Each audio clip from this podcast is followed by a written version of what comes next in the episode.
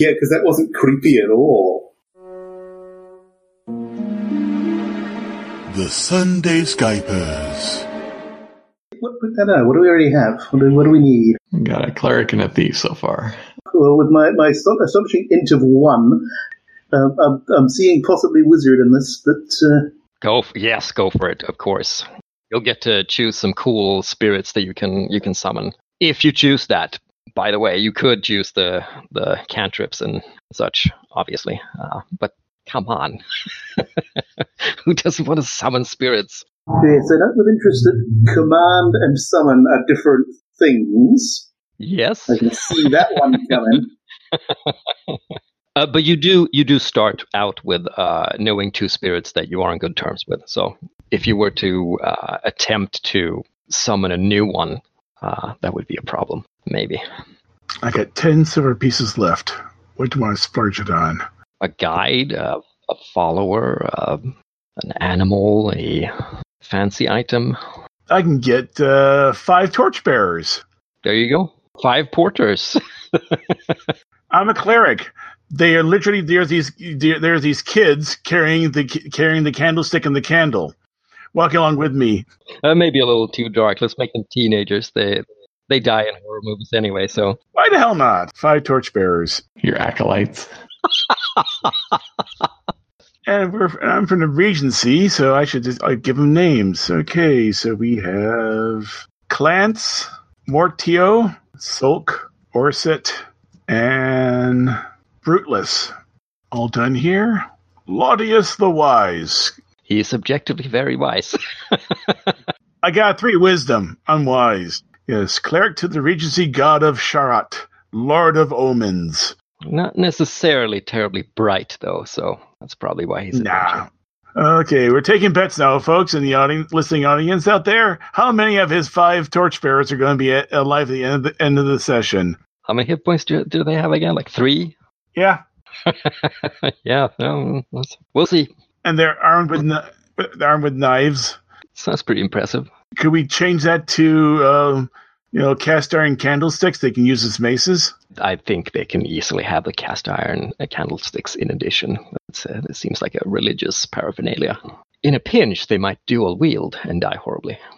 Now, obviously, when I sit here and chuckle at that, what I mean is it's going to be funny. Uh, it's this is not a serious game. Where we're not going to weep over any of these characters. It's not like my horse. Which which one? Buford. Sir Guy's horse, Buford. Oh, I see. He's had many Bufords. Is that the only game you've had a horse in? I seem to remember some other. No, I did have the horse in that in the uh, one one shot burning wheel. Don't you know what happened to it? I stole it. Uh, that's right. Oh, yeah. yeah, you stole it. Anywho, how how is everyone coming along? I'm done. Yep. Just scribbling some notes for myself. Um, done to the limits of my understanding. Perfect. Picture the classic Michael Whelan image of Elric holding aloft uh, Stormbringer in front of the, this green, shifting cloudscape with a giant horned skull in the back. Now, take Elric away, like dump Elric, uh, and we just have this uh, weird green scape um, with this uh, presumably fossilized or, or carved skull uh, in this waist, and that's the the opening like shot that we get, and then we get like a fist, a filmic fist smash uh, sound, and uh, we get like uh, really cheap and cheesy, uh, you know, font uh, saying "Quest for the Murder Sword" to a background of like blood, uh, like splat, and then we uh, zoom in on a part of this like greenish shifting uh, landscape, and uh, there's this uh, procession of people moving toward this um, this skull, and that procession is you guys. We have a, our cleric. Why don't you tell me a little bit, a little bit about uh, your uh, faith and uh, your attire and basic, basic, simple, salient stuff? The god Sharat is the Lord of Omens. We are we are a bit like prophets. We also seek out things that are worthy uh, worthy of omens. So I'm probably hunting down a uh, an, an omen about this murder sword. Fantastic. I got no armor, so I'm probably in the robes. They were pure white, but we've been walking a while, so they're kind of dingy on the edges. But yeah, white robes with, you know, purple, with purple sashes, sashes. The torchbearers, you know, Clance Mortio, Silk, Orset, and Brutalis are wearing white robes with red sashes. And they're carrying the, the, of course, the holy, the holy torches, or the holy candles, lighting the way and when where all is dark. Besides, uh, uh, Laudius and his and his acolytes or helpers, we have two others. Let's start with, um, let's go with uh, Craig uh, or whoever you are, whoever you're playing. All right, we we have wandering along behind the the the, the cleric and his acolytes. We have the wizard Eryx, and I am now really regretting picking a name off the list that has three vowels in a row. Oh yeah, Eryx Ioannis. My apologies to anybody who actually knows how to pronounce that. He looks like a wizard. He's got all the wizardy stuff going on, the robes, the stupid pointed hat, and a look on his face of well-meaning earnestness with this tinge of being completely out of his depth. uh, would you describe uh, Eryx as, as a, uh, a newly hatched wizard, or...? Uh... I think so, yes. I think um, Eryx is is newly out of whatever wizard academy uh, he's from. Maybe should have hung around for the advanced courses.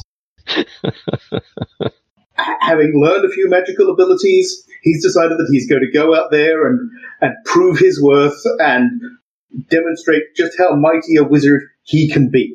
Fantastic. And um, I see that you've learned some cantrips. Uh, those are always cool. And we're gonna we're gonna work a little like creatively uh, with them. We're not gonna sit down and and um, uh, work at particular parameters so much as um, uh, use them as a springboard for like fun fun stuff. Excellent. And uh, you also have summon, so you know, two spirits from the beginning. Uh, so we should probably get to know a little about those spirits. Actually, as a question, are we talking spirits of the dead or just general purpose spirits? Uh, you tell me. The The basics of a spirit is that it has a name, it has an appearance, and it has two domains of power. And those can be, as the P D F suggests, it could be flame, it could be shadow, stone, lightning, secrets, fear, whatever. Now, it could be a spirit of the, of the dead, it could be a water spirit, it could be a spirit of trash, whatever you think is fun or cool. Former headmaster at the Wizard Academy, whatever whatever is uh, hilarious to you. I mean, that one's actually pretty hilarious. Let's go with uh, former gym teacher um, at the academy. I'm picturing somebody who really abused the whistle in class. Yeah. Basically just every gym teacher ever. And it's possibly the reason why Eryx has done this stupid thing, because he's got somebody shouting at him consistently that, um, you know, this is the thing to do, this is this is what wizards do. You know, if you ain't bleeding, you ain't hurt. You get the idea. What would you say uh, this spirit's... You'll, you'll have to think of a name for this guy, or choose one from a list or something. And think of an appearance. How, how does the spirit appear in the world when you summon him for? Uh, and uh, two domains of power. Um, and uh, like they can be f- physical domains like, like flame uh, or stone. They can be uh, more intangible domains like secrets or fear. Sounds like, sounds like a motivational... Yeah, I think... Fear, yeah, causes fear, causes motivation. Motivation by fear, yes, okay. Indeed.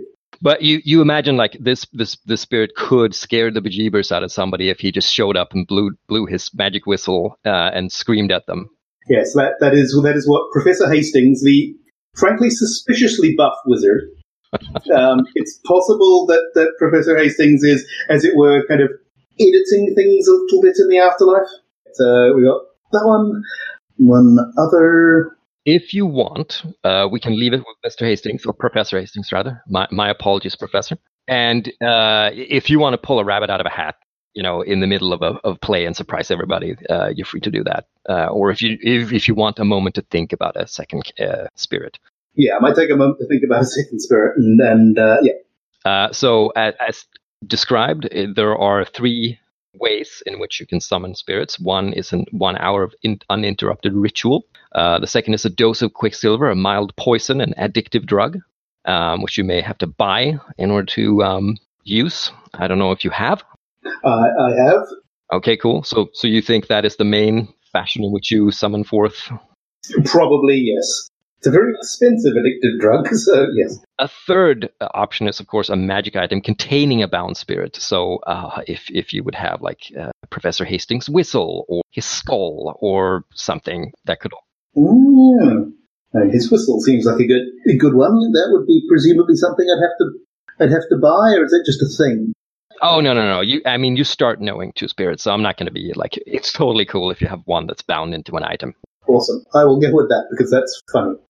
That's a good summon, like you blow the whistle. You can tell me what happens. Maybe there's not a whistle sound, but there's something else happens, right? I, I suspect what happens is he immediately grabs the whistle and yells at you for blowing his whistle. Did you steal the whistle before you left the academy, or...? Almost certainly.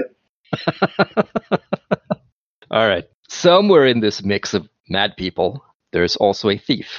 Uh, let's let's uh, say hello to the thief. Uh, introduce yourself there, Dirk. Edmer. He's going to be the the stereotypical looking thief in the the leathers and the the cloak, and he'll be attempting to flit from shadowy concealment point to shadowy concealment point as the others are just walking along. I'm thinking of a particular painting. I think it was written for, like, Thieves' City or something. B R P supplement, but like all these weird thieves in leathers and, and bolt, bolted leathers and, like, belt buckles everywhere. I think somebody somebody had, like, a pentagram tattoo in their forehead or something, some stupid thing like that. But yeah, that's the general vibe I'm getting. He's got uh, his his paired daggers, so he. Of course, yeah. Stabby stab. Fantastic. Is Edmure, like, a, a very uh, private person, or is is he an um, is he somebody who vouchsafes things about himself when he strikes up a, I don't know, quote unquote pact or friendship with other people, or, like, I guess what I'm asking is what what's his general relationship with these other two people, uh, seven people. Well, I guess we've formed some sort of uh, adventuring group here, I guess, to go to this skull place. Did they require a burglar? Sure. Or I required other people in case, you know, like, he's got the, the acolytes. I think the trap is disarmed. Let's send in an acolyte.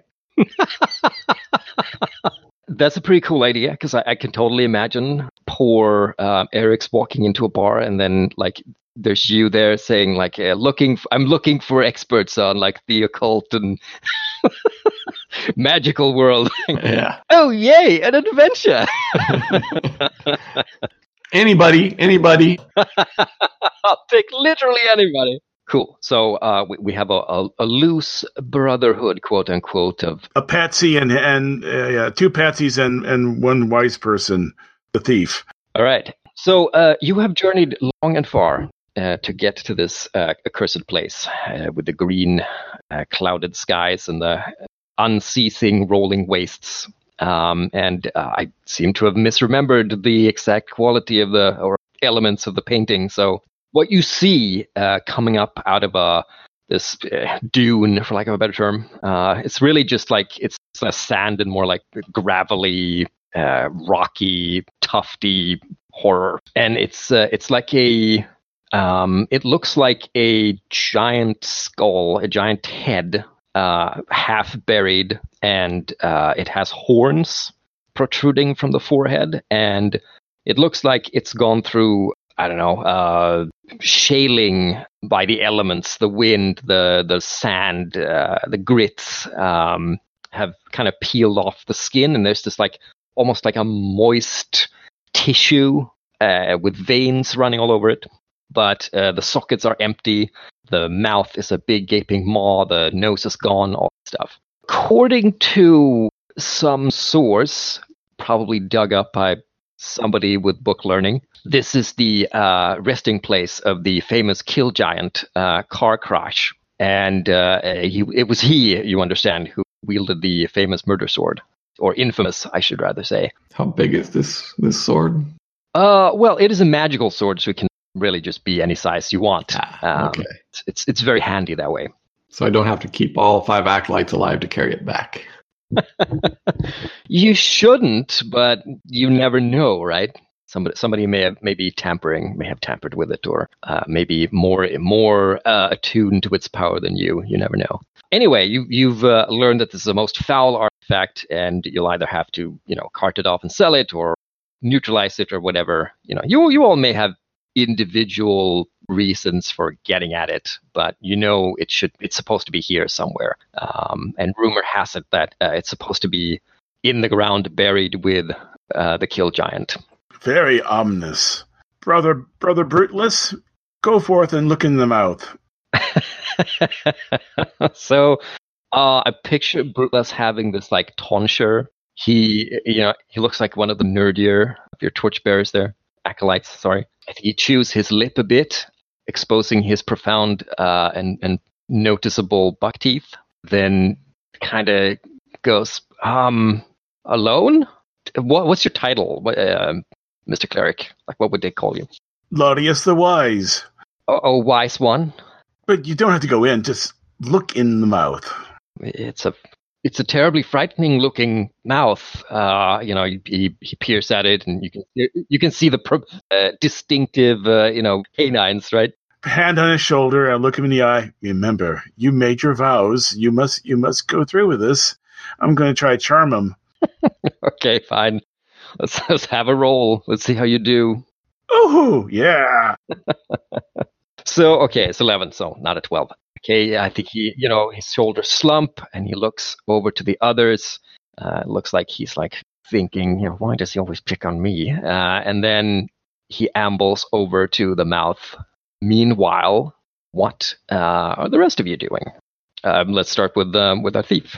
Kind of scout the terrain around to see if we is it just the head sticking up out of the ground and everything else is normal, or is there uh, normal for here? Uh, sure. Yeah, and no, nothing else seems to be, uh, like there are no knuckles or, or hands or feet or anything like that. The giant is buried here, then he was buried, you know, up to his mouth. Uh, you do notice, just peering about without any kind of real effort, uh, there there are a bunch of like sickly-looking vultures that are circling above the skull. Uh, and maybe there's one like perched on top of the giant uh, dome. Just peering at you evilly. I'm sure they get a lot of meals this way. I'll just wait to see what happens to uh, the acolyte. All right. What uh, what's um what's our wizard up to? Our wizard, against what should be his better judgment, but um, with that wisdom he doesn't have any, is following at a safe-ish distance. He hopes the the acolyte. This feels like magical sort of stuff. This pro- possibly needs the, the, the eye of a, a, a trained adventuring wizard. Oh yeah, this is totally not normal. Indeed, from yeah, but, yeah, from maybe ten paces or so behind the acolyte, because yeah, the eye of the adventuring wizard seems better from range. I, I think maybe just maybe uh, uh, poor Brutless uh, draws some some sort of semi confidence from knowing there's more than just one person approaching this uh, forbidding maw. So he uh, he approaches, he uh, sticks his torch in, looks around a bit tentatively, uh, looks back, and he calls, uh, "I there's a hole in here. Yeah, I think it's a stair." Oh, oh, I mean, besides the mouth, there's a hole. Ah. Yes. Well, hmm. Where's our procurement specialist? Ah, Edmir. Edmir, could you give assistance to uh, Brother Brutless and see what's inside the gaping maw? Sure, he steps up and goes, "After you, young man." His eyes go from, from side to side, and he's not, this isn't something he's going to fight you over, uh, but he does say, uh, well, be, being a lowly acolyte, I don't have the capacity or, or, or profound lore of, of of of men such as uh, such as Eryx. Perhaps Eryx should go first. This is a great learning opportunity for you, young man, as I give him a little shove. Yes. Yes, it is. The the quest for knowledge is all-encompassing in the wizarding life. Yes. It's your first step to becoming a, a high, high-level priest such as myself in the church. So he throws up his hands. He says, very well.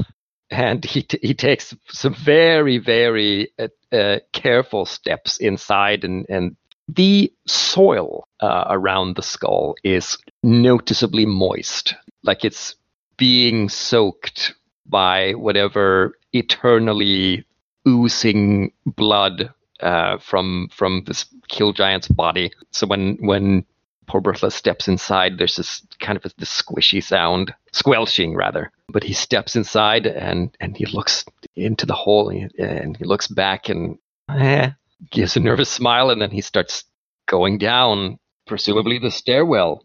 And you can see the, the glow of his torch, um, his, sorry, his candle. As he descends. Uh, yeah, descend and dim. And then he calls out, you can hear, ugh, there are giant ribs down here. Makes sense. So not just the head then. Okay. C- crawling with all of these runes and carvings. It it looks most unholy. Seems like you need some uh, learned uh, person such as yourself there. You hear a deep sigh because I have decipher. And then you hear, oh, ah! And then, you know, you hear some clattering and some some sound of a body rolling down stairs. Uh, and the glow goes out. What do you guys do? I sigh, runes, that's my area expertise. Come, lads. And I start walking forward. I'll stop at the mouth and look at the other two. Well, I lead from behind. Oh, absolutely. Right behind you, O, o wise one. I lean forward and put my face into his face and say, no, I hired you to go and go first. Go first. Very well. Climbing gingerly over the scorchy soil. Actually, I've got the, the whole candle cantrip, so I'm assuming that's just okay. And now I have a lit candle. Sure. Like in your estimation, like um, is it a candle? Is it like a floating ball of something glowy? Is it uh, how how does it manifest when you when you uh, cast the cantrip? I, I like the idea of it. It's it's a float. It's your standard wax candle that is floating. It just kind of hovers there. No no obvious means of support. Awesome. And I suppose, I suppose the first question that really needs to be asked is, did the acolyte know the difference between stairs and a throat? Oh, vertebrae, you mean, yeah. Um, I'm, I'm just thinking, could, could he actually tell the difference, or was he just tripping merrily down the, the skeletal remains and just assuming somebody built it that way? What you see if you take a step in and and expose the inside and the, and the hole he mentioned to the light of your candle, you see that there are uh, actual stairs, fl- a flight of stairs going down into the dark. Uh, it seems to have been cut and molded from from this uh, rocky soil. Uh, so it's a little uneven, and it too is moist. A little further down, you see these giant, the odd giant rib, uh, just traversing the the you know crossing the. the stair corridor, whatever you want to call it, becrawled with these uh, arcane symbols and s- squiggles and, and uh, other strange pictures that make your skin crawl. Uh, your, your wiseness. We we seem to have a large amount of uh, probably unholy writing up here. Well, down here. Also, somebody built some stairs inside a corpse, which feels a bit weird. Do you see uh, Brother Brutalis? You maybe see his candlestick uh, that's gone out some flights down. Just, just his candlestick. He he may have uh, ventured further into the remains. Is that what we're calling it? Remains? It's a relic of some sort. This is one large relic.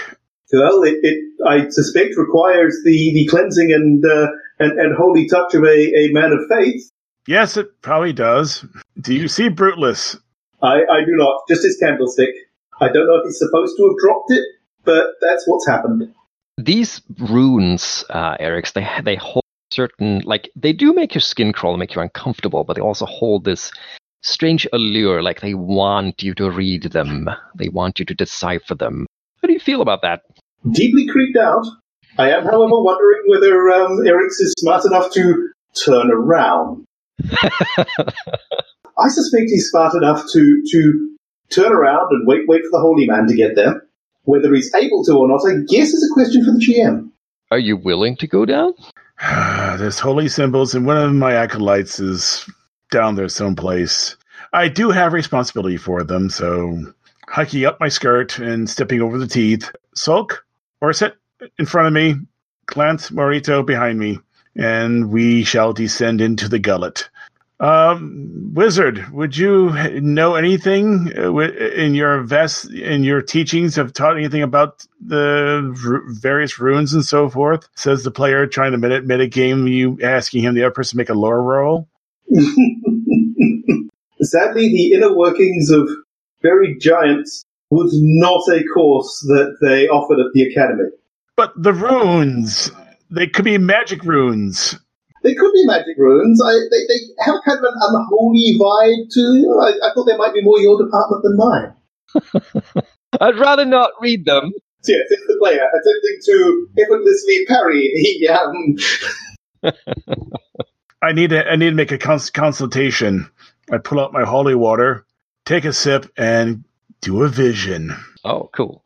So let's let's uh, have a look at your move there. So, drink holy water to commune with your deity for divine guidance. So, uh, when you drink holy water to commune with your deity, how does that work? How do you commune? What does this look like? What do you experience? I, I'll need to be in a sitting position. You know, I don't stand up for this because I gesture, and and uh, Morito pulls out a pillow and puts it on the stairs so I don't wet my bottom. Uh, I sit down, I hands out in the old lotus position. Acolyte, fluff the holy pillow. And we all join together in a chant. Sharat, show us the omens here. Show us, guide us in this unholy realm. How, how does Sharat normally convey guidance to you? Omens. The cock crows twice, you know, three times at dawn. You know, sparrows fly the wrong way in at, at morning. You know, things, omens. All right, so he's, he's a douchebag, basically. Like he's a yeah. You got to decipher everything. Yeah. Yeah. Okay. One of one of those gods. Luckily, I have decipher as a skill, so yes. What is the topic of this communion? What is it you you uh, wish to to be guided? Uh, what you want guidance about? Right. Are these runes cursed? you sure you sure you want to waste your guidance on that question? We've lost one acolyte already. I- I'll give you this for free. You're fairly... These ruins are very cursed. It's an educated guess. So more likely along line of uh, safe passage to where where the sword is then. Ah, okay. How do we reach the sword safely? Something like that. Okay. What you see, if these things are conveyed by visions, I assume they are. Is this, by the way, a vision shared by your acolytes, or, or uh, is this you alone? Me alone. They're just there for harmony. So you see a vision of Edmer uh, holding his knives, and the knives begin to rust rapidly and turn into just red dust, and they... they fall from his hands and vanish. All the knives and and uh, candlesticks, wrought iron candlesticks that your acolytes have, you see them holding them and how they rust and fall apart and, and vanish on the wind. And the vision ends. Hmm. You, you were the ones who gave me these parameters, so you have no one to blame but yourself. He speaks in omens, you know, and it's very difficult to discern. I love that. One of those uh, dumbass riddles that's always, the, it's always time, right? The answer is always time. In time, you will find the sword. Wow, that's, re- that's really a meanie god. I look it over at one of the candles when the acolytes are holding. Does it even show any sign of rust? Nope. Well, other from the occasional speck, maybe, right? But it's not like it started rusting now. I'll convey the vision to the others because, you know, this requires some brain work to figure out.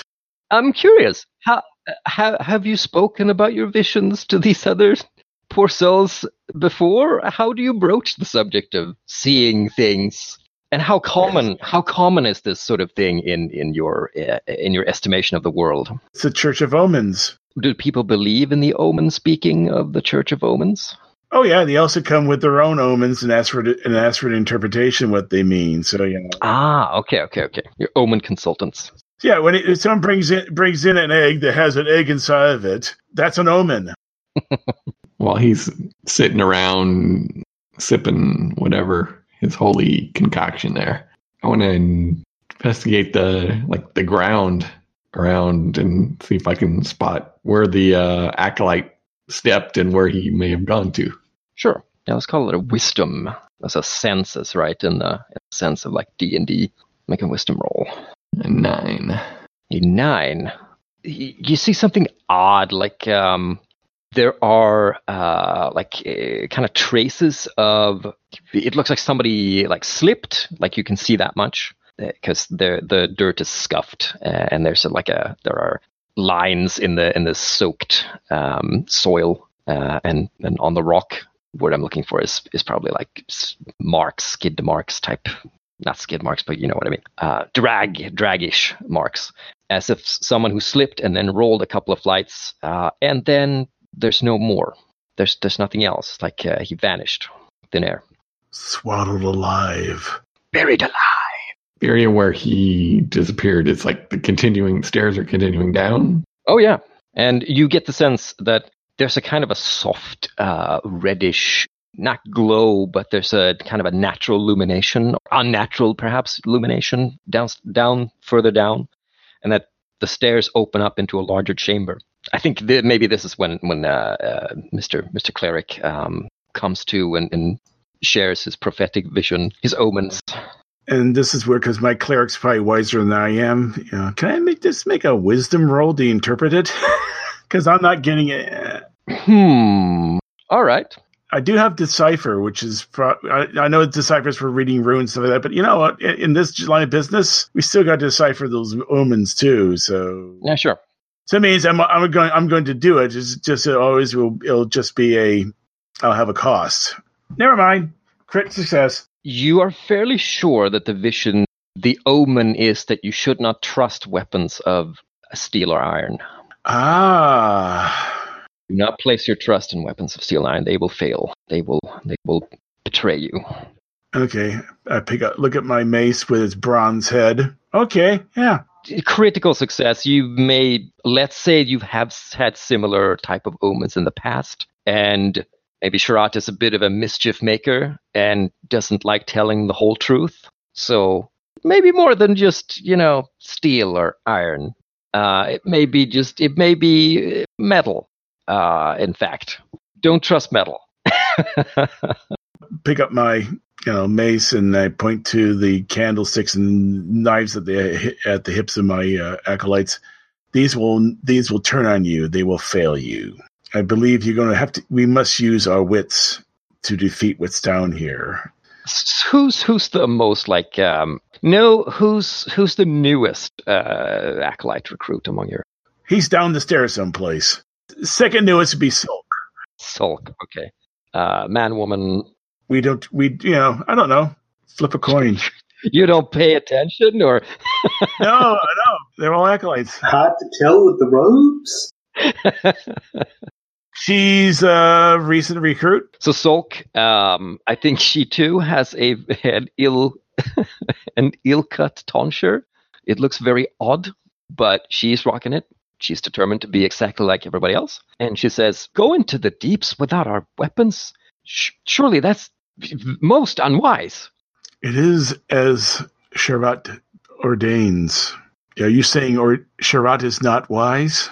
I'm I'm not questioning the god per se. I'm I'm questioning whether or not this perhaps is a test of whether or not we are wise and worthy.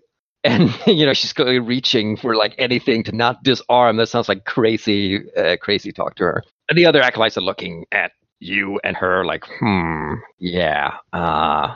Well, we could venture back up and look for something made of wood, truncheons of some sort. But we really don't have the time. The omens have said we only have a certain period window to operate within. And there's a desert out there. Not much in the way of truncheon material. What are we going to defend ourselves with? What rocks? I just lean lean forward and look at her and say, are you saying that you the spirit and the will of Sharat is not the greatest weapon you could have. Oh, I think that's uh, that's some kind of leverage. Charisma roll, yeah. Yeah. Yep, made it. Uh, with a... normal. She bites her, you know, she, she sets her jaw and demonstrably takes out her uh, dagger and, and drops it and looks toward all the others like, I'm not a, uh, I'm not a, you know, not acolyte yes. material. Yeah, I'm not an unbeliever. I I totally believe everything. I, to- I totally believe in the miracles of, of the omens of, of Sharat, Sharat, whatever. I, I'll reach down, pick it up, and put a hand back to it. Leave in your sheath. That's that, that's temple property. We don't want to lose that. Uh, okay, just not use it. Not use it.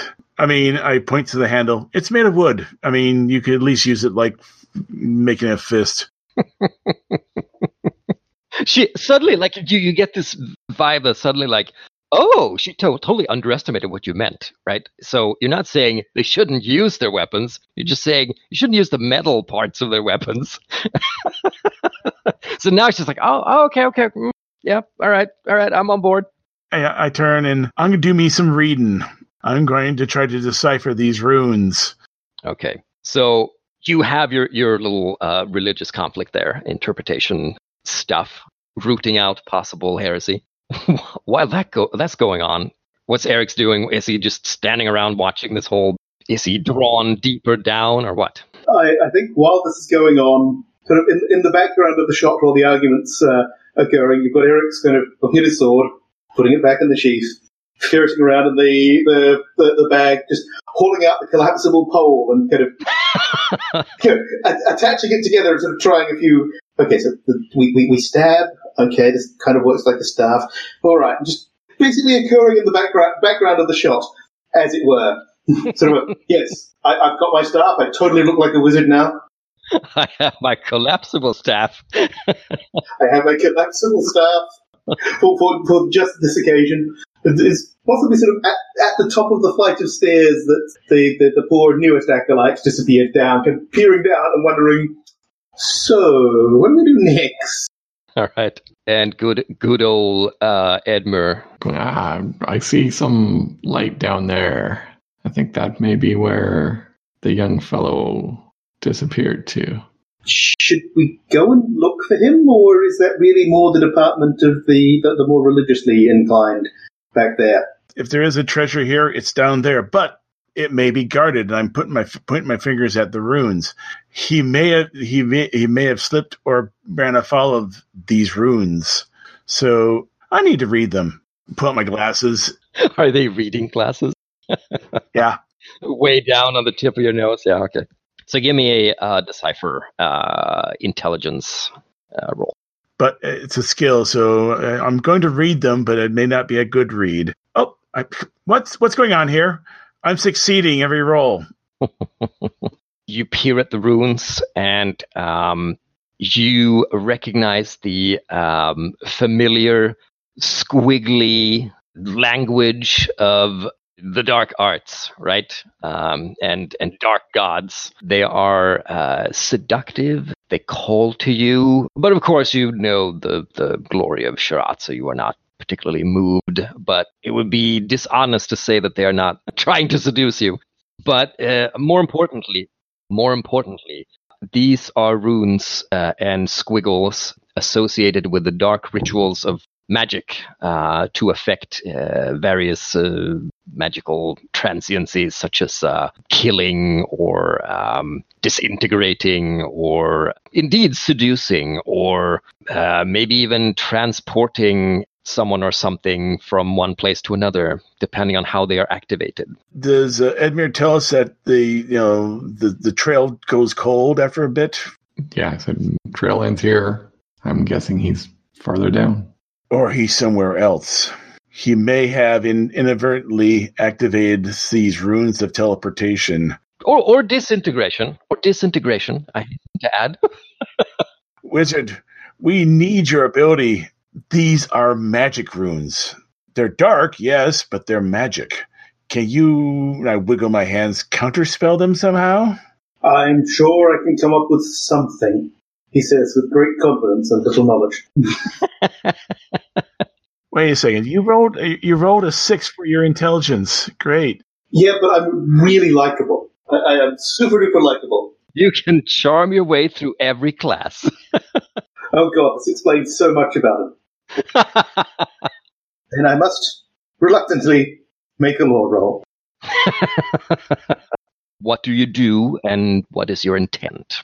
My intent is to figure out where. Now, just correct me if I'm wrong. We're currently standing where the where the acolyte fell from, or where the acolyte vanished from.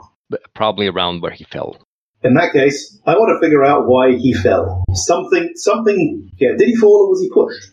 Uh, you find it uh, very difficult to imagine that he uh, would have clumsily just slipped. Uh, the footing is a little uneasy, but he had he had illumination, uh, and he wasn't completely incapable of walking downstairs.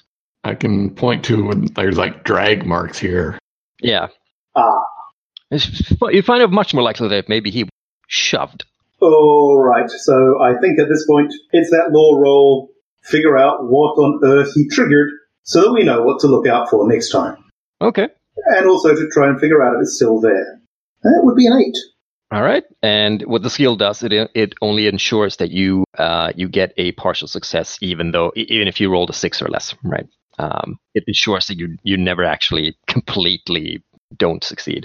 It, it's a little unclear, I think, because of the seductive and siren-like qualities of these squiggles. It's a little difficult to concentrate, but you think. You think perhaps he may have uh, uh, touched something, or he may have triggered something by walking past it, and uh, somebody appeared, shoved him, and potentially somebody else appeared and grabbed him and then vanished. I, I will relay this to the to the group, possibly in a tone of kind of numb horror. It's maybe a kind of like teleporting defenders uh, array. So was it just looking at them, or was it just walking past them? Yeah, he doesn't know. Can't tell. How far did Edmure go? How far did Edmure go? Did you actually go down a little bit, down the throat, down the stairs? Or are you still up here with us? I followed the, you know, I looked at the drag track, so I'm somewhere around where he got grabbed and disappeared. It would appear that curiousness will be our downfall. You should never have come here. I may be a little doomed. I look over at Mortillo. Brother, avert thine eyes, look at the floor, do not look at the runes, walk down the stairs. What What am I supposed to look at? Your feet. Watch your step. Okay. Do not look at the runes. So he does as you instruct, and he just kind of tromps down the stairs till he reaches uh, Edmure, and negotiates p- past Edmure, and then he kind of calls back, eh, not loudly, but he's sort of, this far enough? And has he gone past where um, where uh, Brutless had... Where he vanished, yeah. Well, advert th- uh, avert thine eyes, and I'll look down at my feet, and start working, d- and, and gesture, we all head down the stairs. Don't look at the runes. Weird religious procession of like, having a, a complex theological discussion about uh, omens, and then behaving strangely downstairs. Wonderful. Followed by a wizard who's thinking, wow, I'm really good at this. You all shuffle down the stairs all the way down to the hall. Mm-hmm. Yeah. Okay. The uh, hall, for lack of a better term, is a large kind of cavernous chamber. Uh, you can see see the inside of a partly flesh and vein festooned uh, breastbone, uh, and these ribs forming like reinforcements for, for the walls. You're, you seem to be inside of the rib cage, and uh, from the kind of conjoined uh, tissue and soil and rock. There are uh, t- two doors have been, been, you know, two portals have been carved with doors in them. To uh, one side is a solid iron door, and it is stained uh, with, well, what you assume to be blood. It's kind of dim down here. It has a low kind of natural illumination coming from the various veins uh, that seem still seem to be kind of lazily pumping something. Uh, the, the blood, presumably. Uh, and the other door you think is maybe a wood, but it's very dark, and it, it kind of in the glow of of uh, of Eryx's uh, candle, you perceive the glitter of like just the surface of this wood door. It's it's completely and utterly soaked with presumably blood, soft red and moist, probably all kinds of sticky and yeah. You get the sense that that um, well, obviously you get the sense that the kill giant is very much not dead, um, or is very much being kept alive by something. And you also get a sense that something is watching you. Is there any chance that your omens were trying to say the sword rusted away years ago and you're wasting your time? He's he's fairly sure that's not that's not it. He got a crit, but it's a good good point to ask, right? Why not? Just just throwing that out there, just in case. It, it would be a shame to get all this way and just find like a handle. But if you're sure, brilliant. Okay. I mean, the the stories of the of, of the murder sword are such that it's it's an artifact. You could use the greatest spells and render this entire land to uh, a puddle of glowing glass, and there in the middle will be the sword. They do not make them like they used to. Well, Edmir, in your in your in your wisdom, which which is the better door to investigate first? Well, they've been discussing this. I've been investigating the two doors. Uh, which which one did you do you, uh, investigate first? And d- describe investigate: poking, prodding, opening, listening. First, I poke and you know watch, observe around it, and then do a little poking and prodding, and checking if there's any. I'm I'm sorry. Which which of the doors? The wooden wooden one. Okay. Yeah, it is. It has been completely soaked through. The wood is completely soaked through. You would you would argue probably it would probably be rotten if it were a normal door. It is certainly soft. Uh, it's red. It's moist. It's sticky. It's bloody. It smells like blood. Uh, you maybe hear yeah, maybe hear like a low, odd humming. Not a chanting per se, but it's like this ominous, uh, almost like a, a sub vocalization or something. That's just like. Almost like a, a very, very low overtone singing that's kind of coming from, from beyond. Okay. It has a very nice-looking, shiny handle that's only slightly bloody. Any lock? Uh, no. It does not appear to have a lock. And then I'll investigate the metal one as well. This is simply a, a stout metal door. It has... I think it has a lock, but you... You're... you're trained thief eyes. Your thief eyes do not perceive that it is locked, okay? Your thief senses. It, it appears to simply be a, a stout steel door. Well, iron. Iron. And did you say it was blood-stained? Yes, like uh, blood spattered, uh, uh, like maybe blood around the handle, uh, latch, or whatever. No sounds of singing from this one? Uh, no, no. This, this side appears to be kind of... quiet, ominously quiet. Okay, well, gentlemen, you want to go towards singing or towards quiet? Singing would be a very generous way of describing it, but I know what you mean. Uh, just, just so everybody is clear, it's more like a low, throaty rumble that is hardly, uh, hardly noticeable unless you really listen. Maybe in the direction where the people aren't?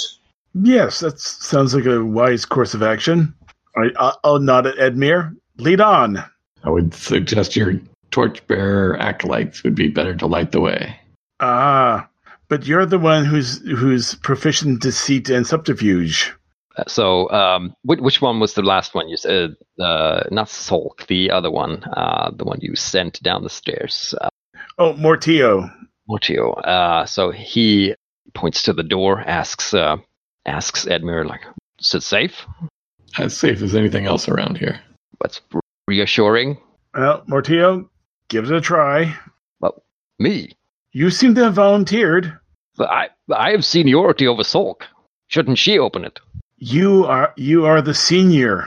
You should go first. But surely this sort of grunt work is for the juniors. You lead by example. All right, so yeah, I'm not going to have you roll. Well, actually, I am. Go for it. All right, I, I, we're having contention, yes, in the ranks. Yes. No, again, I, I don't fail. you you are indeed most wise. I think Salk says that, like, oh, you are indeed most wise. This is this is a good example, you know, leading by example. And the other acolyte's like, nod. And then Mortio's like, oh, God damn it. And he does the whole, like, um, Evil Dead, slowly reach for the latch and then jump at it. And then he jerks the door open. Luckily, there are no horrid surprises on the other side. Uh, he uh, peers into the semi-dimness and lets out a, a sigh of relief. Ugh, it's just some sort of room, uh, and and a latch down. Illuminate it for us. So yeah, he steps in with his candle. Uh, he walks around a little, and then uh, he startles and he looks around and is like, ah, it is not just a room. It's full of cells, and there's a huge bone here poking through the wall. Oh, there are pe- there are people here. And then he's like, like he's trying to hold in his lunch. What do you do? Britless. Look at my mace and sort of go, come, Britless may be here. And I just stride forward into the into the into the room. You see a a more cramped, carven cavern room. Um, there are all of these uh, cages, bell-shaped cages, uh, iron cages, uh, lined around the walls. Uh, in the center of the room, there's a pit that seems to be, it, it seems to have some sort of handholds. Uh, could climb down if you wanted to, or up. Two of the the cages have people in them, and um, one appears to have, well, d- kind of dried up oddly. There's this like moisture underneath the body in the in the cage, and the body is like a prune. All the moisture kind of bled out of it into the into the so- uh, floor, right? And I say it because it's impossible to determine the gender of this person. It's just like been squished and dried up. Are any of these Bruteless? Uh, this person you do not think is Bruteless. The other person is not Bruteless. Uh, but uh, I think uh, that the person is a very filthy-looking uh, young man. Looks extremely disheveled. His eyes don't focus, and it uh, is kind of like blinking at the soft light of your candles. It looks drugged.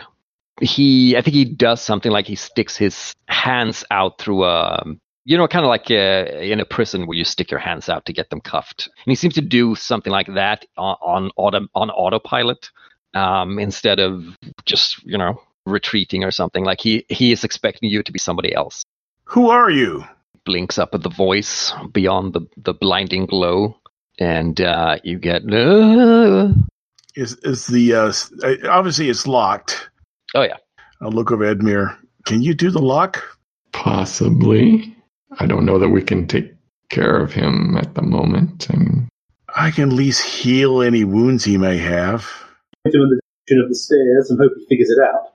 If you want to, if you want to work your clerically ma- your clericy magic, you could totally, totally uh, clear his mind if, if that's your intent, and his wounds, obviously. Yeah. So let's get him out of that cage. Okay, we'll unlock the cage.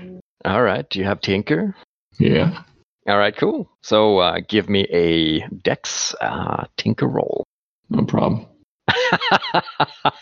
What do you recognize about the manner in which this person is locked in the cage? Like something about the lock, something.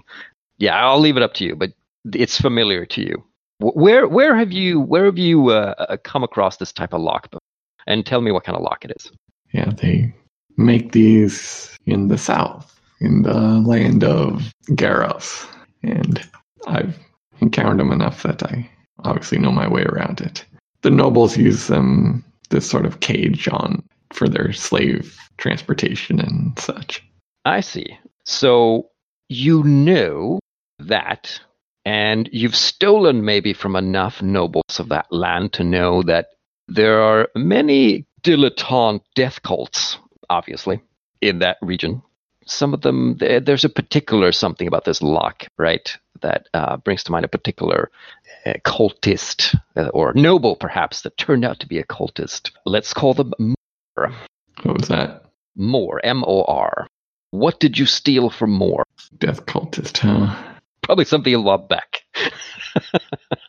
It was uh, a skull that had this bejeweled crown fixed to it.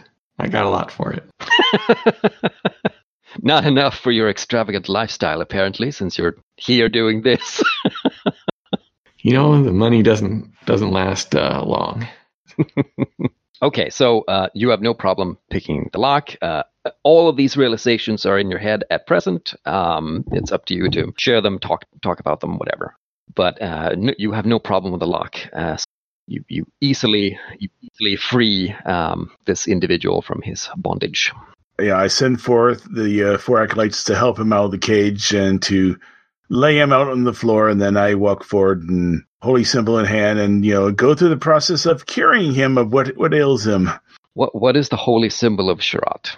What's a good? Yeah, you know, that's a good question. What is a, a the god of omens? What's an what what kind of holy symbol would the god of omens have?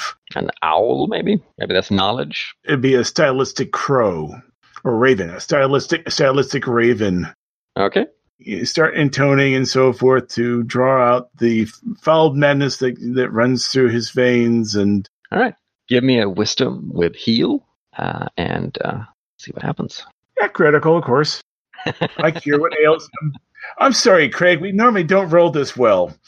Um, I'm going to admit my my sort of my dice animism is kicking in along the lines of your rolls are going to turn to crap as soon as we need them to be good, aren't they? That's how it works.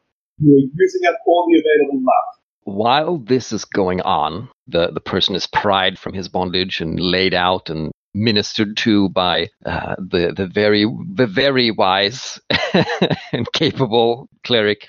Are you still riding high on your previous success there, Eryx? Uh, are are you fascinated by the cages, by the the, the goings on? Well, what's what's going on? I think, provided that it's not going to interfere with the the healing process that uh, our most wise friend is is going with, I'll be sitting beside our um, recently freed friend here, reassuring him that everything is going to be okay, that he's in good company, and attempting to get him to tell us what the hell is going on. All right. Basically, yeah, we're your friends. We're not like the bad people. We're here to help. So so that that would be what he comes to, too, when when the druggedness clears from his eyes, and the the new, innumerable scrapes and, and bumps and bruises fade, and he he returns to a, a not unnatural but an, an unexpected glow of health uh, and fortitude. He blinks in surprise, and, and he looks around, and he goes, "Where? Where? What? What? Um, who are you people?" "We're here to help. My name's Eryx." Uh, and he like rubs his eyes, like, "Am I? Am I dreaming? What? What's going on? Are they all dead?" "Who are they?" The the, the men in the robes who who took me here. Are they gone? Are you uh, are you rescuing everybody?" Cock my head left. I can see the other door going, "No, we have not dealt with them yet." I, I think at this point, everybody, I, I am very sad to tell you, is probably you. Oh oh. Uh... looks over to like the cage with the, the prune, and he gasps, They've already they've already gotten rid of him.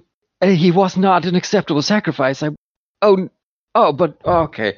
We I am I, I would I was to be the third, so if but if they're still at it, and he's sort of putting things together in his head, and you can see the cogs kind of sluggishly moving. Then he says, "You can't care care about me. You have to stop them before they resurrect the kill giant." And I look over the acolytes.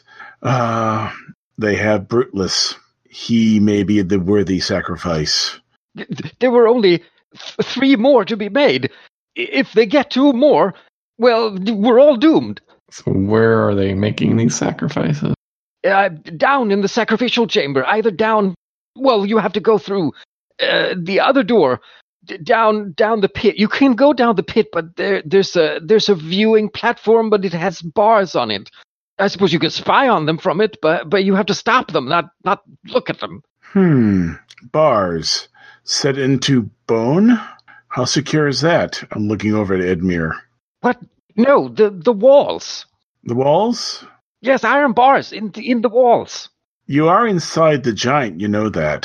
What, what do you mean, inside the... What? I point to the large bone in the room. Well, I mean, symbolically, maybe, but I I mean, semantics? No, actually. I think we're in a lung. So he's like, is this really important now? You have to stop them. You, you, you're clearly capable. Eryx, do you have any so, any form of magic that you could use to... Oh, your torturer that you have with you. I was wondering whether the late professor might be able to put the fear of exercise and healthy living into them. So we I could either go through the door, or we can make our way down to the viewing platform, and you can summon him on the other side. I I do like this plan. It has various magical benefits, the, the benefits of cold iron, and also the benefits of not being in the same room as the people we're trying to attack. We can still work at the bars and see if we can get inside, but yes, that, that mm. any disruption to a to a religious to a religious uh, procedure should be should disrupt it. So let's make haste. I gesture to, gesture to the pit and look at Eryx. Ah, so I guess I'll be going first then. Right. Okay. Yes. I'm getting out my rope. There are a few handholds, but they are slick with blood, so a rope may be the more secure path, yes. I can already tell this is Professor Hastings' work. Yes. Only that man would cause somebody to have to climb down or up a rope in order to do something. Is he got a stupid bell on the ceiling this time? If we cannot weaken the bars and get through them, you'll have to climb back up the rope. I choose to believe that we will be successful and that there will be stairs. You have inspired me, and I have faith.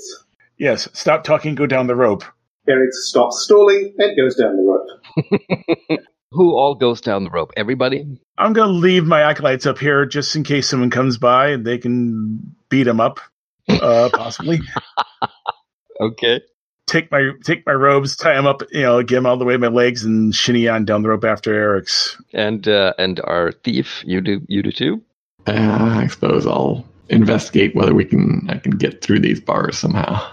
Going down the rope, uh, Eryx being first, you enter a, well, it's like a long corridor, if you will. Uh, dim, blood-soaked. There's a big kind of, uh, you assume maybe a enormous femur, uh, kind of diagonally crossing the floor, mostly buried. At the far end of the corridor, you see what appears to be like an iron... Uh, picture like a gated balcony, like a cage that protrudes out from the, um, uh, like a balcony. Uh, it's like a, a covered balcony, right? But it's it's all like iron bars, flat, flattened bars, whatever. Uh, iron bands, I guess, would be the word. Um, and it looks upon, well, from what you can see in the distance, it looks upon a, a large chamber from which the oozing of blood-soaked chanting uh, emerges. Ew. All right, guys. Good news. I don't think we're in any of the intestines. Yeah. I could be wrong. Giant biology was not exactly my strong point at Wizard College. What was your strong point?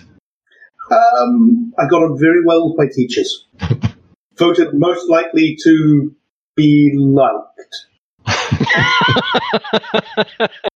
Would they use archaic language and, and write most like to be liked? I hope so. I hope it was dressed up in, in some very fancy language as opposed to he's a bit useless but he means well. Can talk the bouncers at the local taverns into not throwing us out. Worth hanging on to. Yeah. It's it's a rich tapestry of magical titles. There's an unsung discipline of academic uh, study, yes. So you're all down in the in the corridor with the giant bone um, lining the floor, terminating in the in the cage balcony. Uh, what do you guys do? I'm seeing if there's a way that I can get through this cage. If I can uh, you know, unscrew some bolts or. All right, you you want to sneak up uh, and and check out the yeah construction. Cool. Okay, you're sneaking ahead. The the rest of you, the two the two remaining brave heroic individuals. I'm using the overlook to look out. And is that Brother Britless down there on the altar? Okay, you're you're, you're sneaking up behind and, and checking things out. Uh, is the wizard just as brave? and I guess sneaking up uh, behind the priest. if if I'm going to sic a dead gym teacher onto somebody, I probably need to know where they are. True. Okay, so uh, when you come into, uh, well, wh- when you come upon the threshold of the actual overlook cage uh, balcony, what you see in the next room is a, well, it's a kind of a giant cavernous uh, hall.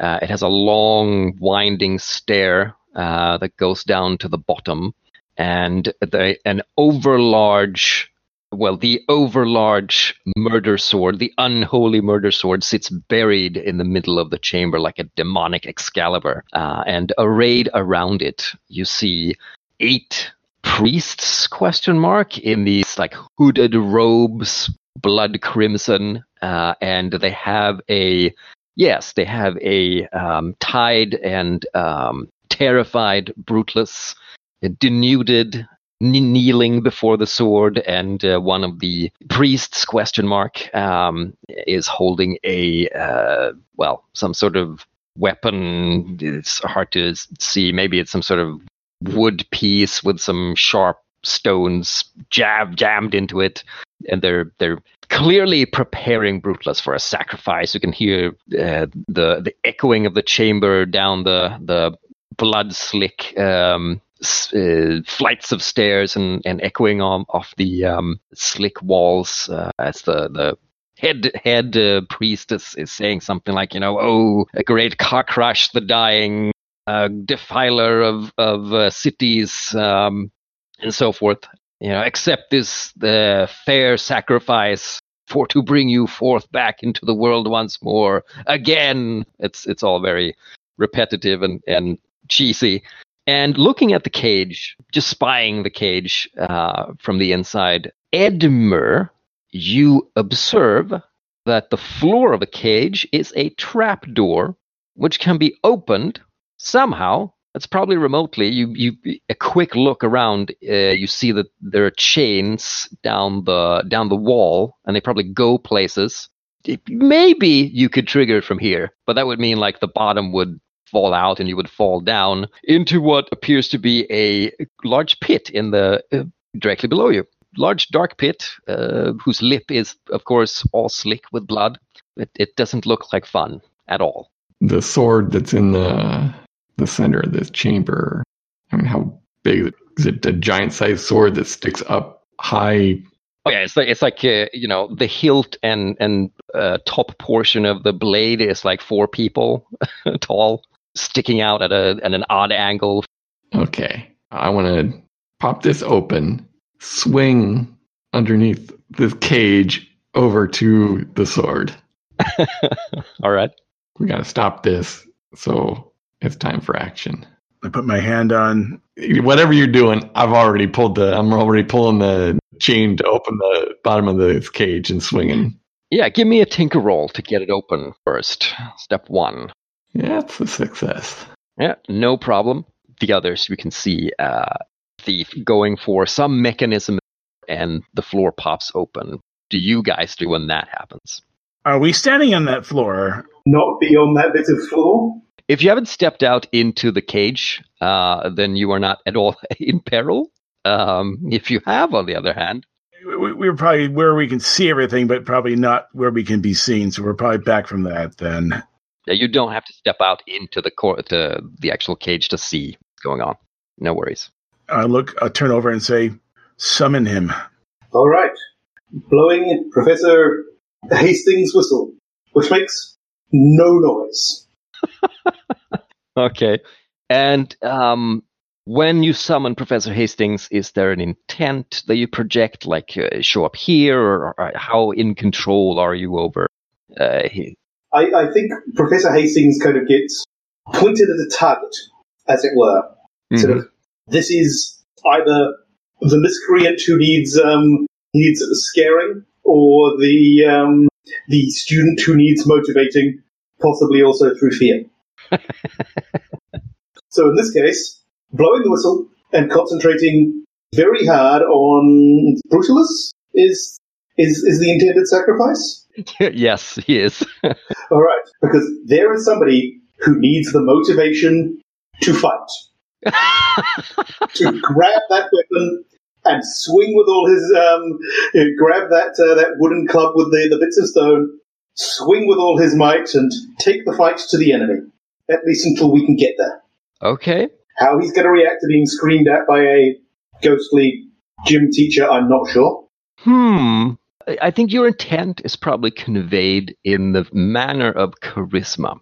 That's lucky. Hey, hey, yes. I know. Uh, I want you to make a charisma roll. No skill applied. Simply, you know, raw personality. Uh, does it convey correctly or somehow else? That would be a line. Partial. Okay. Uh, what, what does it look like when when uh, Professor Hastings pops into existence? I I think it's the incredibly stereotypical sort of cloud of vapor that comes out of the whistle and sort of coalesces into this ghostly shape of a suspiciously overly buff professor, possibly with like the sleeves cut off, um, cut off his robes to, to, to show off the guns, heading towards the target. In this case, probably screaming, yeah, "Get up and fight! You can take these guys!" I think he's probably he's probably throwing in like uh, you know. Uh, Well, the little details, like, uh, you know, you may not be in, in Regulation P attire, but that's no excuse not to not to put in the effort, and so on and so forth, right? Yeah. No pain, no gain, chicks dig scars, et cetera. That happens. The thing here is, he certainly motivates Brutless, but um, I think he doesn't motivate Brutless in the manner which you would have hoped, like that they would, like, maybe take possession of the murder sword and defend himself or something. He does fly upon the uh, officiator, like, like the lead priest, uh, and ends up in a in a kind of fisticuffs wrestling tussle. But it's more out of terror uh, and a desire to get away from the howling spirit than than you know. Oh, oh dear! Look at me! I'm brave. I know. I know. I have it within me. It's more like holy crap. So that happens. That, that happens a surprising amount of the time. And uh, meanwhile, we have uh, we have uh, our thief swinging over to the murder sword, I assume. So give me a dex um, to to deftly and uh, athletically um, transverse uh, the space between the cage and the sword. Yes, yes, we finally get a failure. So you're all still wearing your weapons, yeah? Yeah. As soon as you swing down and you, you cross the space and you land on the murder sword, and uh, you know, you can describe it however like cool and athletic you do it. Like, uh, is it like a? Do you do like stupid um, spinning somersaults, or uh, it's like a pirouette spin, or, or what's it look like? Uh, a flip, and then I'm landing. Exactly how big is the the murder sword? Uh, like I said, like the the the. very top of the blade and the entire hilt is like the height of four normal sized people, um so it's very large. You could you could land on the on the pommel and perch there if you wanted to, like, no problem. That's the plan. So you do that and you land with cat-like grace, and you're probably feeling very satisfied with yourself, uh, and this would totally impress everybody if they were only looking. And then your knives, your, your daggers come out of their sheaths. And uh, what was that? Your bronze mace there? Yeah. Mister Cleric, yeah. It it sort of alights uh, from your belt. Don't forget the sword on the uh, on the on the on the wizard too. It's like, ah. And the mace begins to pummel you, uh, poor cleric, and the, the daggers begin to stab at you, poor poor thief. And uh, I, I forget, did the wizard have any, any... Well, you had a sword, yeah? Re- regrettably, yes. Regrettably, there is a sword. So your sword unsheaths itself and uh, calls to en garde uh, as it uh, attempts to pierce you through the heart. You do have your ten-foot pole. I do have my ten-foot pole, which I will be swinging with, I think, a high-pitched cry of manly vigor. I want you all to do some kind of, like, how, how do you not become pummeled by these. Describe to me how you not don't become pummeled or stabbed or whatever. Let's start with the cleric. I grab it and just go swinging around. So that'd be like a strength then? Yes. All right. Partial, so I I, I get whacked on the walls a lot. Okay, yeah. Yeah, uh, take a D three hit points as it, st- it struggles with you and smacks you into this surface and that surface. It's probably a quick little scene where it's like, it has you like, it's behind your neck and it's pushing you up against the bars. Like, bang! Of course I take three out of my six. Yeah, your face was really squished in between some of the metal bars there. Mister Wizard, describe to me how you evade not being, how you evade being totally pierced in a most gentlemanly fashion. By running away. Legging it down the corridor as fast as his terrified feet can carry him, in the hope that this is some kind of range thing and the sword will stop trying to kill me if I get far enough away from the murder sword. uh, give me a dex to to uh, have the reflexes required to affect this uh, thing. Daring retrograde maneuver? Um, yes. That would be a nine, which is a partial. You are not quite fast enough, and uh, it manages to slice uh, you somehow. So uh, describe to me how, in your flight, uh, the sword hurts you, but it's not too bad. You take a D three, which I guess for you is a potentially lethal. Actually, shall I do the D three just to see whether I'm describing my death? Yeah, do that. You don't take the full D six, but D three, yeah, it's it's still bad.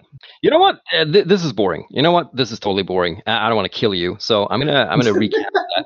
I know, I'm perfectly perfectly happy to go with the, the heroic death nailed to a wall of Eryx. Well, well, it may still come to that. We'll see. Oh, okay. What happens is you you do get away. But the sword swings at you, and um, the I imagine you maybe have the whistle on a oh yep lanyard, you know, like a, a string or something. It cuts the string, and the and the uh, your your magical uh, whistle falls to the floor, and your your control over Professor Hastings well goes up in smoke. He is now unleashed. I am sure this will have no negative side effects whatsoever. Of course not. He is now free to work his fear and motivation into anyone he so chooses. So yeah, the the, the sword uh, misses, uh, cleaves the, the string holding your your um, whistle, and sings with disappointment as you dash into the dark, uh, away from, from the menace. And we jump over to the bedaggered, um, imperiled uh, thief atop the pommel. Um, how do you evade being stabbed multiple times by your own tools? The murder sword, is it dual-edged, single-edged? Let me look at the crummy illustration. It looks single-edged. Then I swing down and slide down the the unsharp edge. All right. uh, give me a dex. Barely squeeze out a partial. What are your hit point? Um, you have eight, right? Oh, you can you can take a D three. So uh, you are you are only lightly pierced. One, and I have armor. Oh, cool. Okay. Uh, describe to me how the, the one of the daggers goes in for a, a complete kill, but is is uh, denied by your by your armor, whatever that is. It stabs and just uh, cuts one of those uh, various bands of uh, of leather that is wrapped around me with all the buckles and all the other stuff that the rogues always have. Gets stuck in one of the, yeah. the buckles. Angrily works at uh, the buckle, but it doesn't pierce.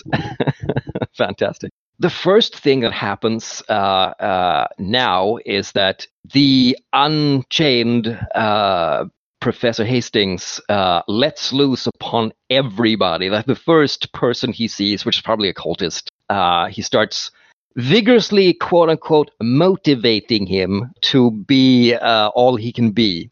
Uh, and that chicks dig confident cultists uh, and all that. So he dashes for the murder sword and um, uh, reaches out for it and uh, begins some sort of uh, wild, uh, mad chanting. There are these little like squiggly runes, reminiscent of the runes on the ribs in the uh, in the entrance stairwell on the sword, uh, and these begin to glow with the, in the an insidious uh, or sinister rather uh, reddish blood glow. I'm aiming for him to land on him. uh, let's you do do you first then. What what do you do? I'm landing on top of him, feet first.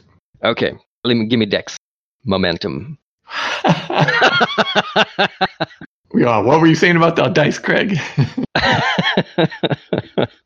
They'll fail you when you most need it. Yeah, you're about to plant a foot on, in the face of this cultist, and then uh, Mister Motivator is like, yeah, "Watch out!" You probably used heads up. Sport, yes, heads up. Sports metaphor, which I'm terrible at. So, so the cultist like, "Oh!" Uh, dashes to the side and like continues his uh, his chanting. You uh, land and roll or something cool uh, across the floor with your your daggers pursuing you, wrestling wrestling with your mace. Oh, wise and powerful cleric of Sharat, what do you? It's it's some sort of curse, uh, is what I figure. I'm just going to try to remove the curse of my weapon. You're holding it, so. Yeah, I'm chanting, and you know, I'm trying to drive the, the foul spirit from it. So I guess that's a wisdom roll. Uh, yes. Partial. Okay. You you feel a temporary lifting, as if some controlling tendril was uh, ripped loose from uh, the the mace. It will come again soon, but the source of the curse is not the mace itself. It's in this room, and you need to destroy that. Yeah, and and I noticed that this all started when the thief landed on the sword. Grabbing, and I'm going to try to flip on down. So, Eryx, you're dashing through the corridor, the opposite direction, with the slashing, piercing sword pursuing you. What do you do? You want you want to pull the trump card of your second spirit out or something, maybe? Eh, that might have to be the time. Um, reaching into the um, the one of the pockets of the robe, pulling out a little shrunken head with a little crown on it. Oh, a nice callback. And I suspect concentrating as hard as he possibly can while running for his life, attempting to, to call up a spirit called, imaginatively, because I named it after a pub here in town, King's Head.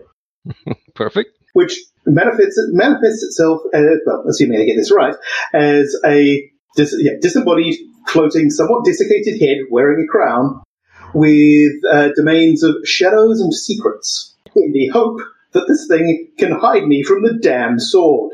Perfect. So, since this is in a in a moment of terror, blind terror and desperation, yes, I'm going to have you roll with charisma. Uh, I'm going to allow you to use the lore. So. If you if you get a six or less, it's going to count as a seven to nine, but with maybe some harsher consequences. Whoa. Okay. So King's Head appears, and I presume just uh, intuitively knows what in the moment, and like you are dashing into shadow? Yes, though I think Derek's, being the person that he is, even though King's Head knows exactly what he wants, is probably screaming, "Hide me!" Sure. Like, I imagine that he's just hiding you from perception, right? So the sword is like, it, it kind of, uh, quote-unquote, skids to a halt in the corridor, and then it's like swings to s- side to side, kind of looking like, where the hell did he go? And you're right there, like, clawing at the wall, screaming like, "Hide me!" Absolutely. All shall speak of my bravery. Back down in the uh, in the pit. I'm I'm just gonna give the transportation movement to you there, Mister Cleric. You're, you're swinging down. You're landing not in the pit, so you're down among them. But I'm gonna jump to the thief. As you're being uh, continually hounded by uh, your daggers, one of the cultists like throws back his hood, and it's the nobleman Moore uh, from the southern lands. He he screeches, "You thief!" Um, and he comes swinging at you. Uh, this uh, like think of a club with a bunch of sharp rocks jammed into it. Like, "You'll pay for your insolence." That's what you have to contend with. If you if you don't want to get stabbed and pu- pummeled, I'm gonna I'm gonna need some sort of action from you. I'm gonna try to like dodge his swing, step in close, and uh, spin him around so he'll be like in the way of the the oncoming blades so they can stab him. Neat. Uh, give me a dex. Uh, do you have athletics? No. Yeah, partial. All right. Uh, do you want to get uh, stabbed or pummeled? I'll be stabbed rather than give him the satisfaction of pummeling. I'm I'm kidding. Yeah, I'm I'm I'm not going with that. You do it. However, you you gain the attention of Professor Hastings. He has now noticed you, and noticing that you are failing miserably at controlling your old dag- own daggers and all of that stuff. So uh, as you swing around and get uh, the daggers to pierce pierce Moore, uh, and he's blurting out, "Argh!" Uh, I'm falling aside. Professor Hastings blasts you with a, a resounding motivational hurrah at your uh, you know, profound success, and uh, he's attempting to motivate you to greater heights of success and fear. Uh, so give me um a yeah, give me a wisdom, give me a wisdom roll. Okay, partial. You shaken by the uh, overwhelming presence of the pr- of Professor Hastings roaring in your ear constantly. Uh, you have minus one ongoing uh, until you can get his attention on someone else or leave. There you go. All right. Uh, land uh, just just landing in amongst the others. Uh, we have Elric. Uh, you have temporarily still have your uh, power over your mace. What do you do? Uh, I'm going straight to the sword. And I'm going to start a uh, start a uh, ceremony, because it's going to take more than just me going blah, blah, blah. It's going to do a bit more. But first, I gotta have to clear the way uh, the cultists fondling the sword. I'm going to sneak up behind him and smack him in the head with the mace. Well, in the tumult and craziness, I don't think it's so much a sneaky roll. I think it's just strength, right? You're just um, the opportunity. Walk up and whap. Yeah. Ooh, I swing and miss. I think you swing and hit, in fact.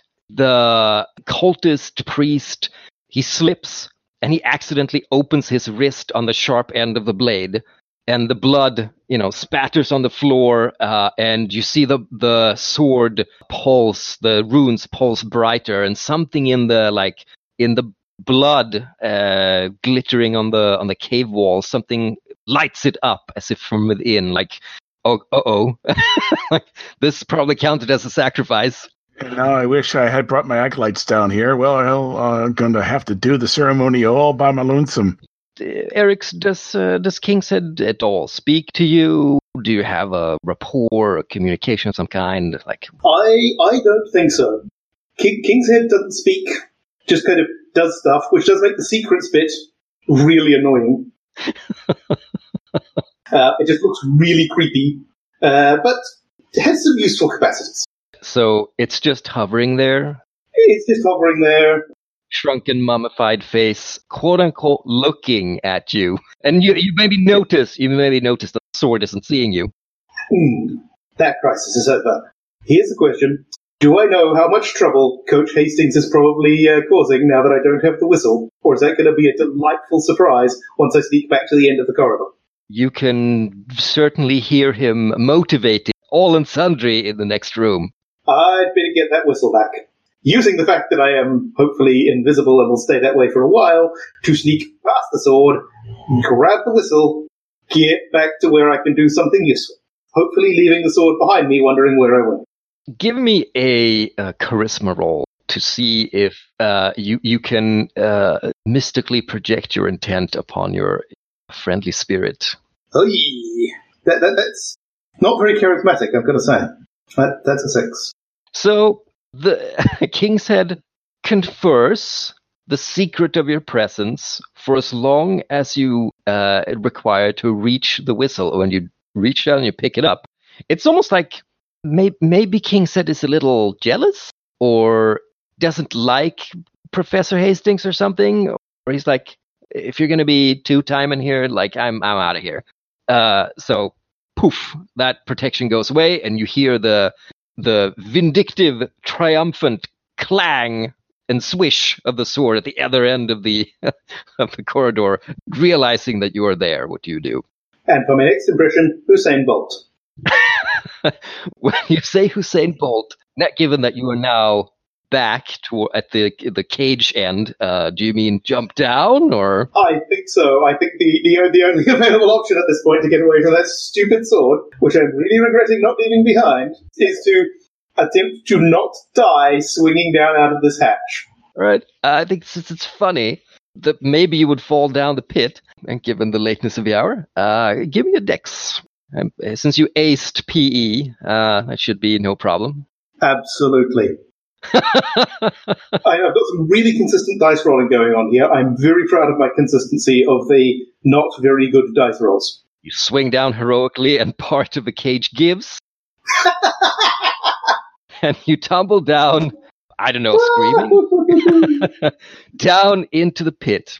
You fall for what seems like uh, a weightless eternity and then crash in among a uh, pile of bones and corpses and and prune-like mummified remains. In the semi-dark, you're in some sort of pulsing blood-wet sack, for lack of a better term. And somewhere far above, you see the kind of faint light of the room uh, above, as all the, the air is, you know, knocked out of your lungs. And we move on to a different uh, character for a moment. What's our thief up to? The professor's right there encouraging you. What's the cultist situation?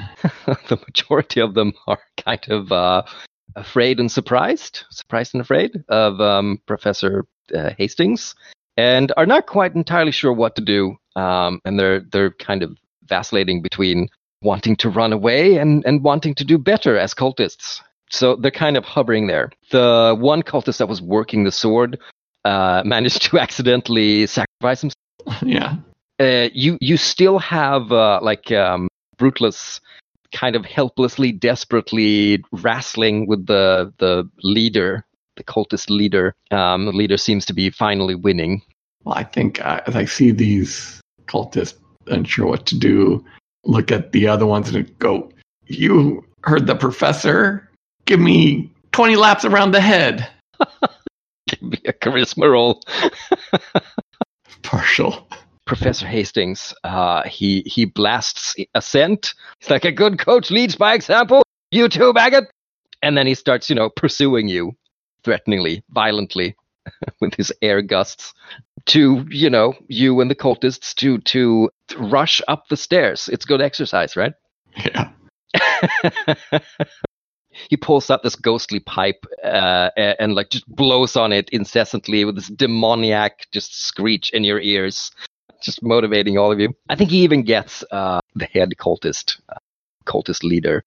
I, in fact, all of you just are compelled to rush up, including Brutalus. I'm going to leave the Laudius, Laudius to do uh, as he desires, but um, all the other characters and you, you're part of it.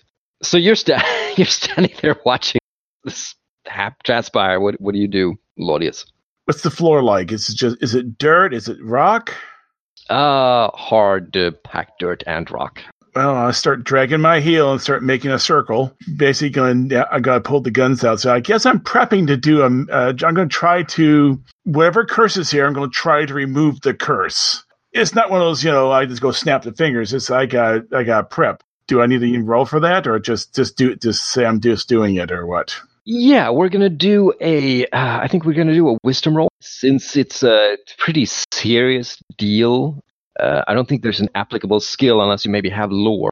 Nope.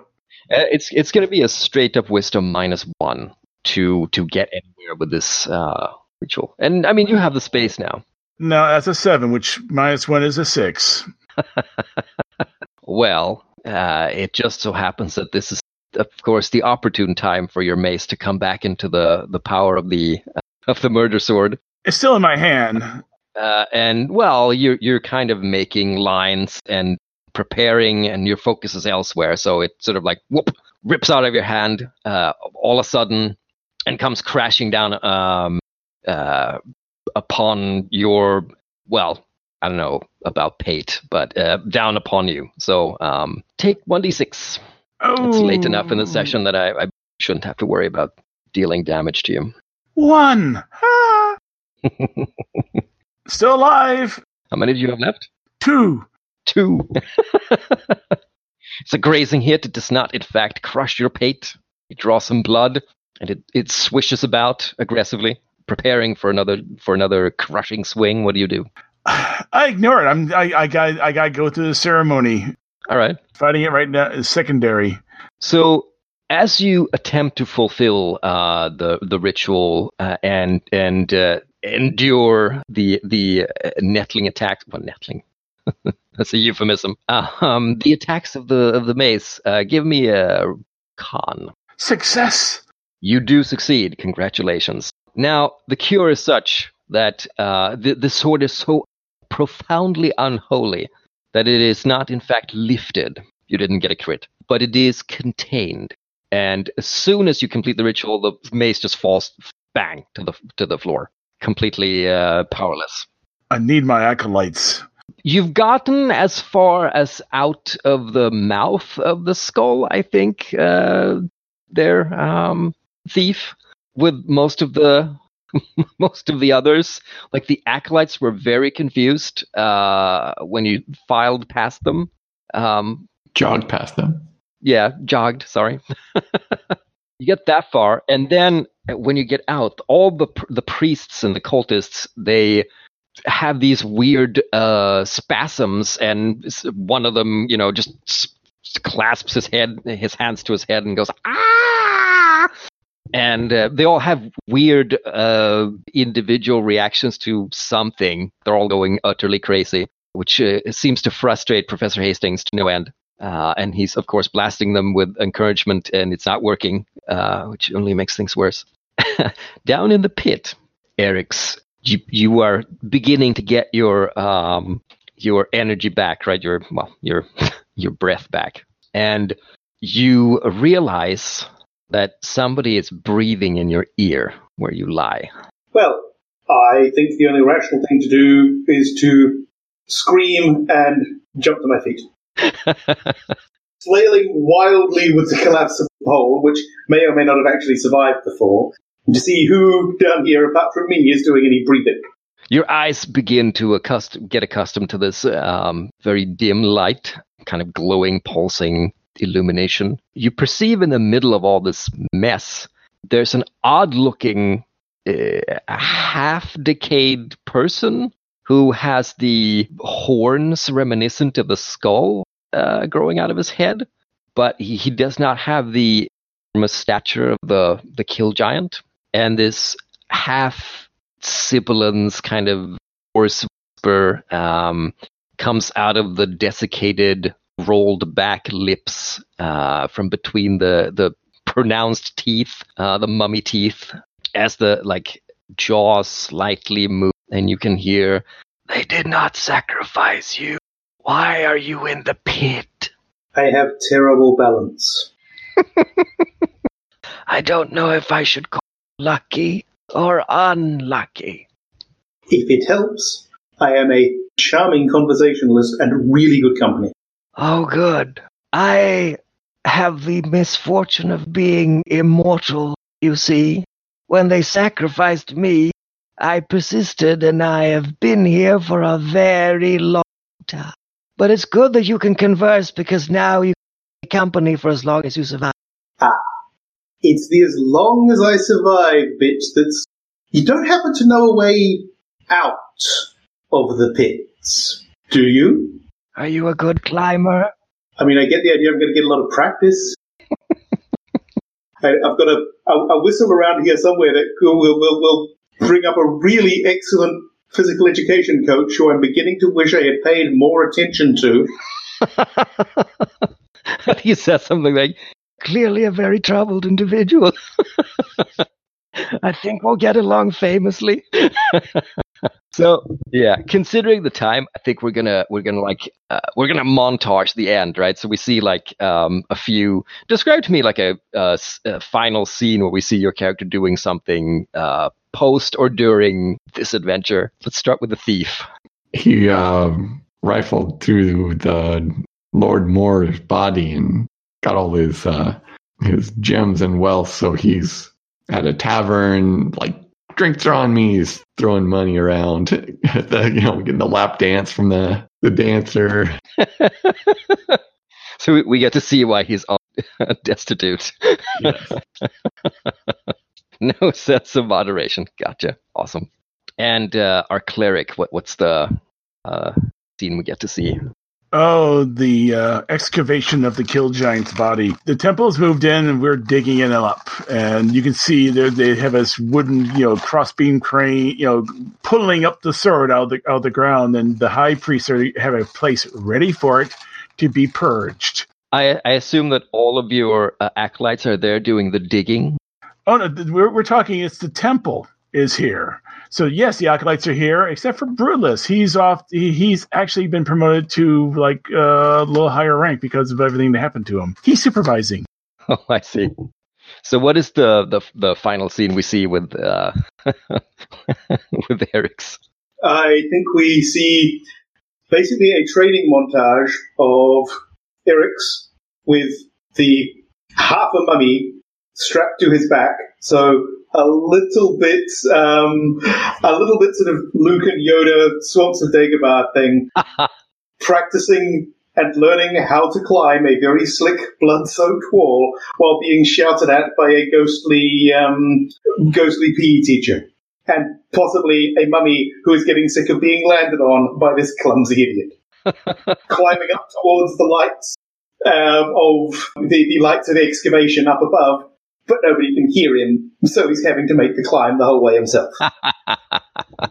Cool. Yeah, I think that's that would be like the after the end credits, him just crawling up out of the pit. Yes. I like the idea of sort of hand crossing top of pit, another hand, mummified hand, second mummified hand. Mummified head first, then your head, because it's on your back. Oh, yeah. Well, that was Quest for the Murder Sword. Yay! By Johan Noor, whoever that is. A, a fun little one-page dungeon adventure, as freely interpreted by me. Thank you. That was absolutely fantastic. Uh, I'm, I'm glad you enjoyed it. Any any particular fun takeaways, like moments you particularly enjoyed, uh, characterizations that you liked, uh, mine or other players, or anything at all? Our un- uncanny luck in this episode. I mean, how we, look how many how many crits we've rolled in this damn thing. Well, uh, at the beginning and then at the end, nothing. All at the worst possible time. In hindsight, I, I did not expect Coach Hastings or sorry, Professor Hastings to be um, both as useful and annoying. Lovely invention there.